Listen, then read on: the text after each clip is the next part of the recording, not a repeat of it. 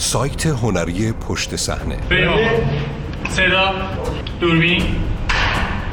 قهرمان چشمابی در برابر قهرمان چشم قرمز. بتمن در برابر سوپرمن همان دموکرات ها در برابر جمهوری خواهان است. نویسنده ریچارد برودی منتقد سینما ستون نویس مجله نیویورکر و نویسنده کتاب همه چیز سینما است. مترجم وحید کرمی.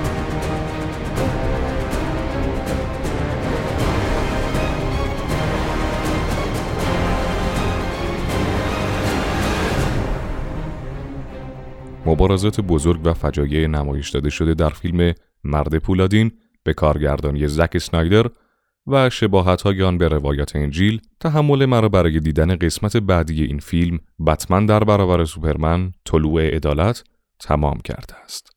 فیلم سابق او حسی وحشتناک و پرهیبت از موجودات پیکر داشت. نوعی جذابیت به خاطر توانایی هنری در انتقال حس ویرانی و در عین حال حس ترس از تصور وقوع فجایع اینچنینی. اسنایدر با این اثر جهان ابرقهرمانان را در اطراف خودش تغییر داد و پیشینه های داستانی و نیروهای آخر و زمانی خارق‌العاده‌ای خلق کرد. کاری که هم احمقانه است، هم قوی، هم سطحی و هم هیجانی. فیلم جدید اسنایدر به خاطر انتظارات بالایی که مخاطبان از فیلم داشتند از نظر برخی جالب به نظر نمی آمد.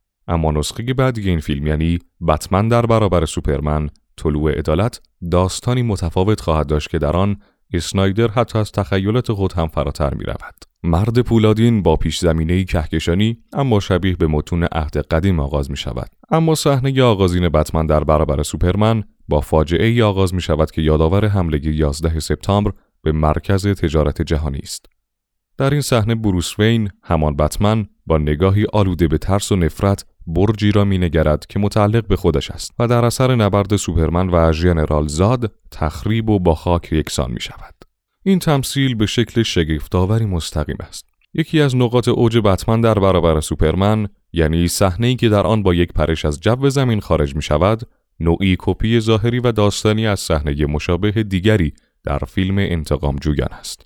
سوپرمن در فیلم جدید اسنایدر شخصیتی ناامید و ساده دارد. یک جنگجوی خوب که راضی نمی شود از توانایی خود برای کارهای شیطانی استفاده کند. جنگجویی است که به صلاح اخلاقی خود و نه بر اساس ارزش‌های جامعه توانایی های نسبتاً بی حد و مرز خود را به کار می گیرد. بروس فین تنها مخالف سوپرمن در این رویکرد اخلاقی نیست. سوپرمن هدف اعتراض گسترده و سرمقاله های منتقدان می گردد و نهایتا برای ارائه توضیحات در جلسه سنا حاضر می شود.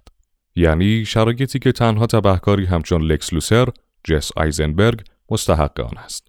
لکس می‌داند سوپرمن مانع نقشه های شوم او برای سلطه بر جهان خواهد شد.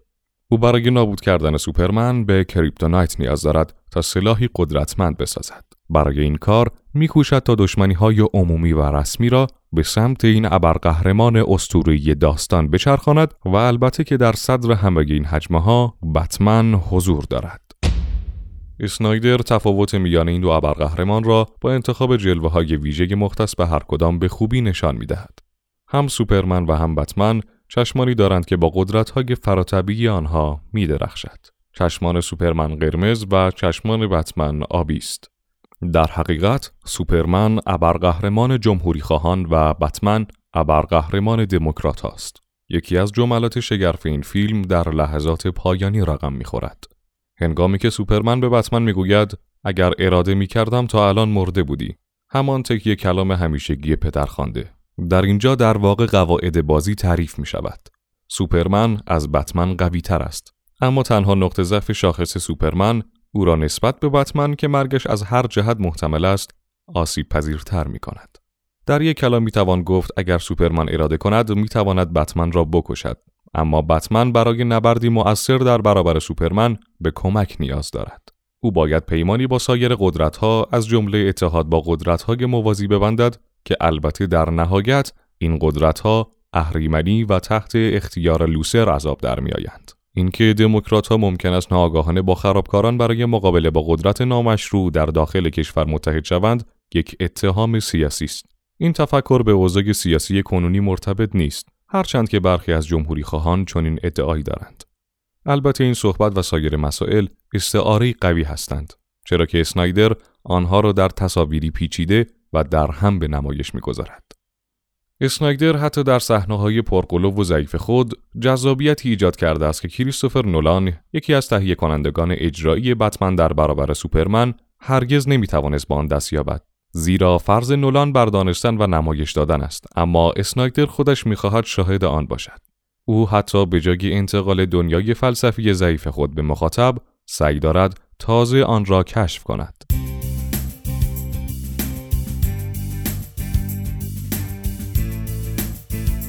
بتمن در برابر سوپرمن به خصوص در سالی که انتخابات در آن برگزار می شود برای کسانی که فیلم ابرقهرمانی دوست دارند یک فیلم کامل است.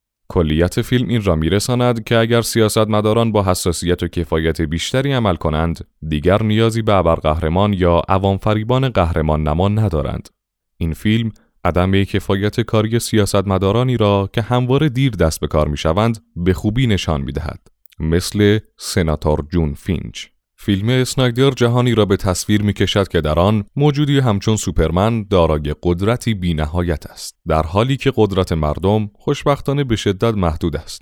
همونطور که از داستان پیداست سوپرمن تقریبا در مرتبه خدایان است و بتمن تقریبا فردی عادی محسوب می شود البته این مطلب که نهایتا مادرهایشان هستند که آنها را با هم متحد می کنند چندان فیلم را خراب نمی کند کمک بتمن به سوپرمن برای نجات جهان نیست بلکه برای نجات مادرش است و چون این تمایلی این مسئله را میرساند که سوپرمن با وجود ماهیت فضایش قلبی بشری در سینه دارد طبق معمول شخصیت خبیس داستان پرمغزترین دیالوگ را دارد و جس آیزنبرگ با هوش هیجانی خود آن را به مخاطب منتقل می کند.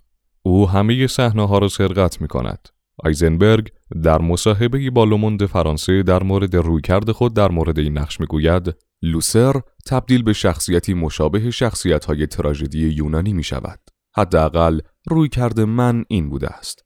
البته با موافقت فیلمنامه نویس. شخصیت ما تنها در مورد تفکرات صحبت می کند که همین مسئله او را فردی به شدت تئاتری جلوه می دهد.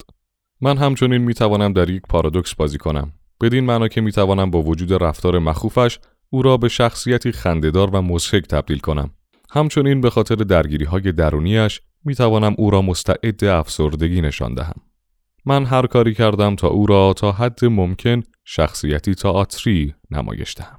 من ماجراهای سوپرمن را در کتاب های کمیک خوانده بودم اما نمی توانستم از هیچ کدام از شخصیت ها برای شخصیت لوسر الهام بگیرم. شخصیت او به شدت شماتیک و کاریکاتوری بود. من تا حدی شخصیت را پیکربندی کردم که انگار شخصیت اصلی فیلم است. عملکرد خیره کننده و در عین حال مبتکرانه یایزنبرگ نشان می‌دهد که او می تواند در این چارچوب تن که اعمال فیزیکی او را محدود می کند بهترین عملکرد را داشته باشد و بازی خود را به تغییر لحن صدا، بازی با کلمات، ژست ها و بیانات صورت خلاصه نماید.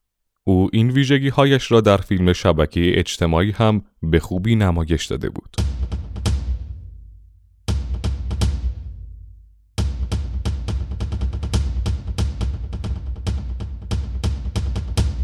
وجود زن شگفتانگیز به عنوان صدای اقلانیت و پیشنمایشی زنده از فیلم های آینده بسیار خوب است.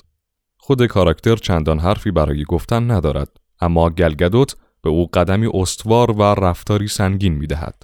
در مورد موجود کریپتوزویک قولپیکر که از اعماق تاریکی برای مبارزه با هر سه ابر قهرمان بیرون می آید، باید گفت که به صورتی ناخواسته شخصیتی عجیب و بامزه درآمده است.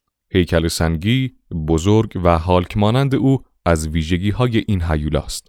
با این تفاوت که شخصیت هالک حس تضاد را در خود ندارد. خشم او نه وحشتناک است و نه به سرعت خود را نشان می دهد. به نظر من همه تا الان فهمیدند این هیولا با سوپرمن چه کار کرده است. مسئله دل سرد کننده این است که تا چه حد این اتفاق مرگاور غیر قابل توجه و معمولی جلوه می کند. در اینجاست که فیلم چندان بر اوج پیش بینی شده خود تکیه نکرده و اصل فیلم کم و بیش به اتمام می رسد. جهان سینوگرافیک مرد پولادین به وجود شور و احساسات بها می دهد. اما در سوپرمن در برابر بتمن برای این شور و احساسات حدودی وجود دارد و پوشاندن صورت قهرمانان و عدم ها و تواضع حاصل از آن را به عنوان یک اصل اولیه در اخلاق تایید می کند. اینکه اسنایدر این مسئله را به واسطه یک صحنه با این سراحت بیان می کند شدیدترین انتقادی است که یک منتقد می تواند از خود داشته باشد. سایت هنری پشت صحنه behindthescene.ir